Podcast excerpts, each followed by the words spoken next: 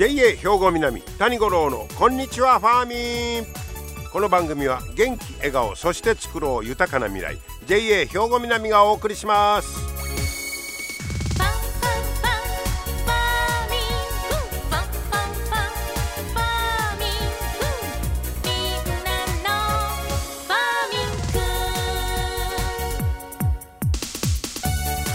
こんにちは谷五郎ですもう1月もね終盤になってしまいましたけれどもあさってはね七十二校で鶏初めて戸屋に着くという日なんだそうですこれはまあどういう意味かと言いますと春の気配を感じた鶏たちが卵を産み始める頃やとこういうことですわ。はあ、もう鶏も春の気配をぼちぼち感じるいうことですね。もう何でもいいから早春来てほしいわ。ほんまにね。もう寒い日が続くと早いこと春を待ち望むのは鶏だけと違って人間もということですけどね、えー、そんな鶏初めて富谷に着く。これあさってです。はい。さて今日はね、えー、これも日本農業新聞からこんな記事「レーザー光害虫狙撃」いう記事がありました。これね農林水産省が農薬に代わる防除技術として飛んでる害虫これを検知して追尾して高出力のレーザー光線で狙撃するいうそういう技術の開発を進めてるんだそうです。えらいもんですな。もう農薬に頼らずにレーザーでその虫をピュッとこう撃ち落とそうというそういうことですね。はあ。でまあその研究を進めてるんですが検知から狙撃までの間に害虫が移動してしまうねって。それはまあそれはねあここにねあの害虫がおるな思ってピーッと見たと時にはもうどっか行ってしまうというこれをどうするかというのが課題やった言うんですよ。ああそれは分かりますわね。で、えー、農研機構が技術を開発しました素早く飛び回る害虫の空中での位置をカメラの画像をもとに予測する方法を開発してます。だから今どこにおるやったらもう遅いわけですわ。ここにおるけど次どこ行くねんというのを予測するんですね。で予測した位置にレーザー光をピシャッと当てるという。それはまあ理屈で言うとそやわね。ほんでこれを害虫を駆除する技術に応用しようとこういうことです。これまだ実用化はねまだですよ。2025年までに実用化を目指そうと。でこれがうまいこと言ったら農薬を使わずに害虫を効率的に駆除防除ができる。かまたその害虫に対する新しいステージがこう上がると言いましょうか。もう農薬はそれはできたら使いたくないですもんね。心情的にも。でレーザーでさやけどこれがうまいこといくのかいうことですけどね、えー、今ね、えー、これ開発してんのはね幼虫があの野菜なんかを食べるガーの一種。ハスハスモンヨと。この成虫を対象に開発したんだそうです。で2つのレンズで立体的に捉える特殊なカメラで空中での位置を測ってで飛行パターンを解析するんだそうです。はあ羽がこうこうやってビビってこうで今度こっち飛んでいくなあいうのを瞬時に解析するんのやろね。で映像画像と組み合わせてなんと0.03秒先の位置を予測できるんです。こんなさやけどこれ見て僕思ったんは人間が追尾されて今から3秒後にどこ行きよんなあの男は今日どこへ飲みに行きよんないうのがこうバレたりして。そんなに応用されへんやろね。すごいなこれ0.03秒先の位置を予測できるようにしたんです。はあ。ただこれね開発したその位置予測には1.4センチ程度の誤差があるんだそうですまだね。はい、でそのまあ誤差は1.4センチ程度あんねんけどハスモン与党の体長3センチ程度やねんて。さやからその誤差内に収まるのはねちょっとずれててもまあどっかの体のどっかに当たるやろとまあこういうことみたいです。でまただんだんこれが性能が上がっていくんやろうけどもね。はでまあ高確率で体のどっかにレーザーを命中できると今のところできるやろうという段階ですわ。ほいであともう一つ問題は複数の害虫が出てきた時にどうすんねんと。そらそんなもんハスモン与党だけ「はい私の番です」で一匹ずつけえへんもんね。よーけいろんなが来た時にそれどう見極めんねんという。これを今のところは、まあ、開発中ですわ。はあ、さやけどすごいな、えー、2025年の時点では補助の四隅に固定型の害虫狙撃装置を設置設定してで侵入した害虫を、えー、検知位置予測ほんで狙撃するでこう。いう。システムを相当してます、えー、想定してます無人移動ロボットなどに搭載してで1台で広範囲をカバーできるよう。にしたいと。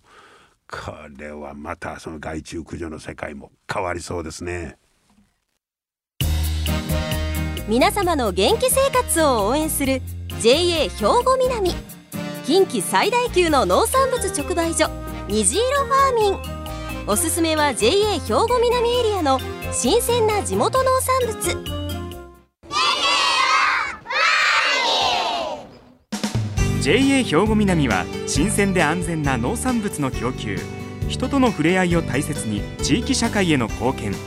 人農業自然が共生できる地域社会づくりに取り組んでいきます。皆様の元気生活を応援する JA 兵庫南。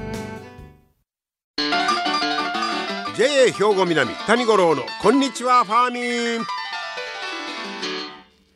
さあ今日はですね稲美町にあります過去地域学校共同本部に行ってまいりました、え、実は去年の12月には過去大溝探検というのが実施されました、えー、ということで、えー、稲美町の障害学習指導員の小佐則平さんにお話を伺ってまいりました。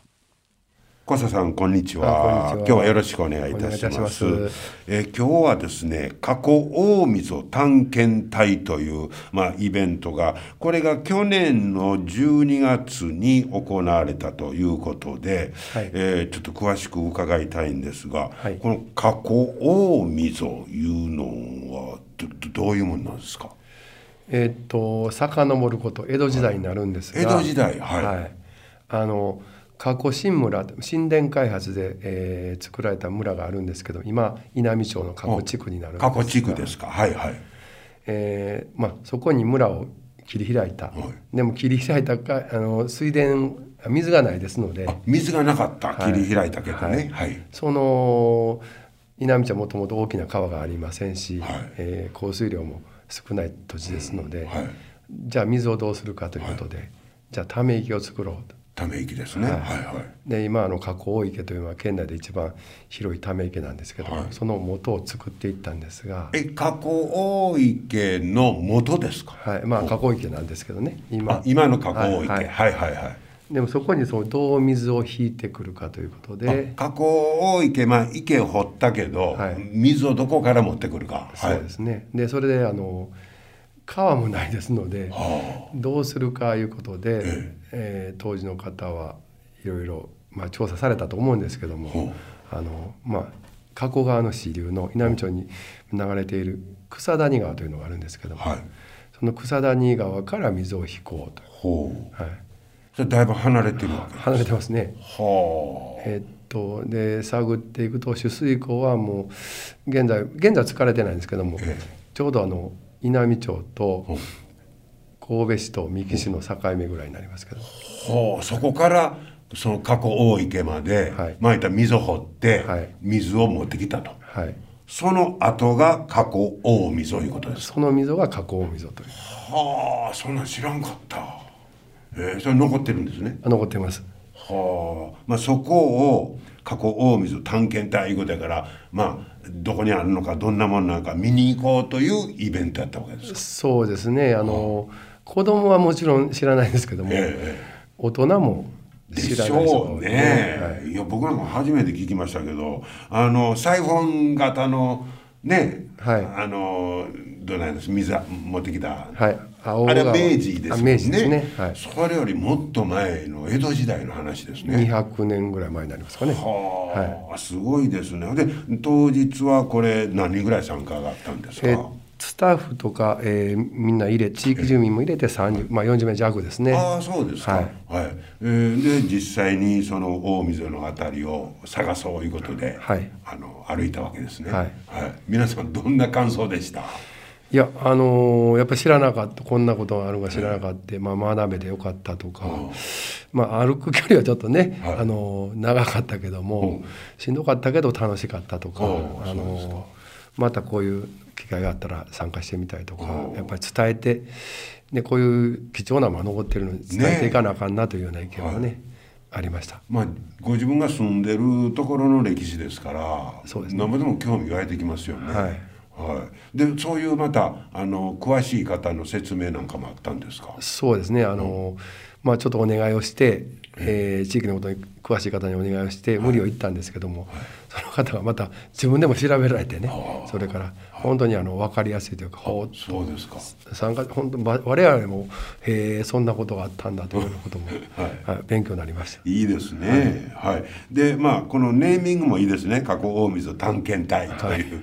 でもこれが2年越しの活動体験活動でこうパンフレットに書いてますが、えこれはやっぱコロナの関係ですか？そうですねちょうどあの、えー、と2年前のその2年前というかあの3月に予定してたんですけど、ちょうどその頃からこう緊急事態宣言で子供学校が一斉休校になった時で、い。やそんな時にはできひんなという、ねえ。じゃあ次の年って昨年予定してたのがまたできなくなって、それも流れて、ははい。い、ようやくできたということです。ねえ。もう大変だったと思いますけれども、えーで、えーあのまあ、さんのところではそうやって、まあ、例えば地域の歴史とか、はい。なんかそういうのを掘り起こそうみたいなことでいろいろ活動計画もしてはるんですか？はい。はいあの地域学校共同本部というのが、えー稲美町で各小学校単位で、えーありまして、はい。えー5つあるんですけども、はそれぞれやっぱりその今のうーん子どもたちの様子を見ていると、はい。まあ、子どもたちだけじゃないんですけども、親同士のつながりもねあ希薄になってきてもちろん子どもたちも外で遊んでる見かけない田舎でも見かけない。あそうですか。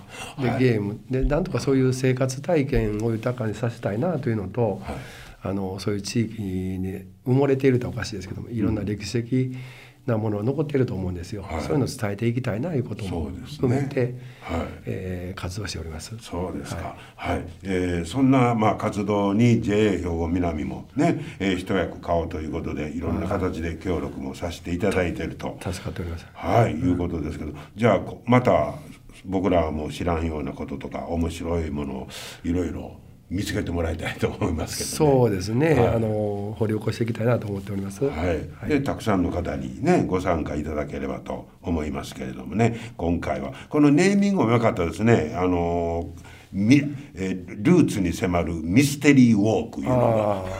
はい。そうですね。面白いですよ。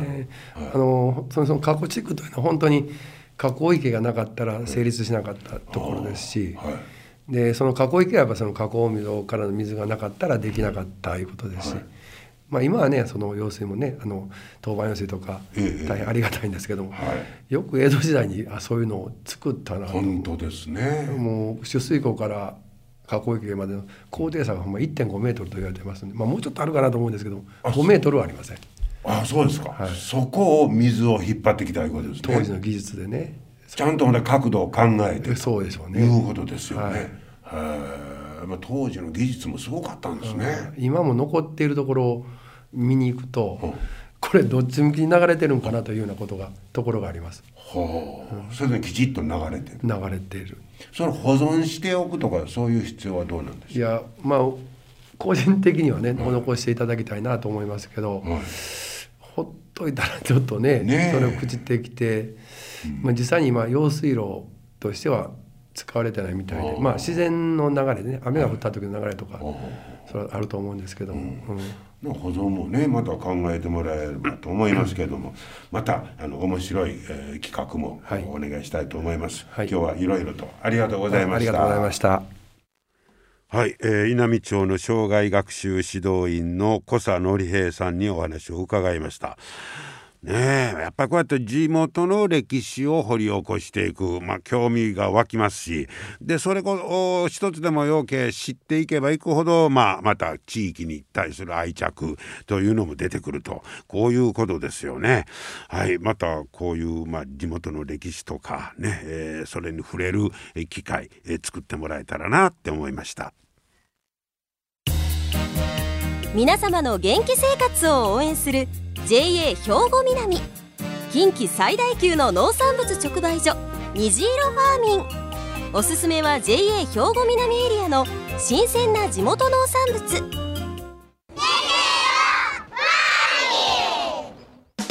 JA 兵庫南は新鮮で安全な農産物の供給。人との触れ合いを大切に地域社会への貢献。人農業自然が共生できる地域社会づくりに取り組んでいきます。皆様の元気生活を応援する JA 兵庫南。JA 兵庫南谷五郎のこんにちはファーミン。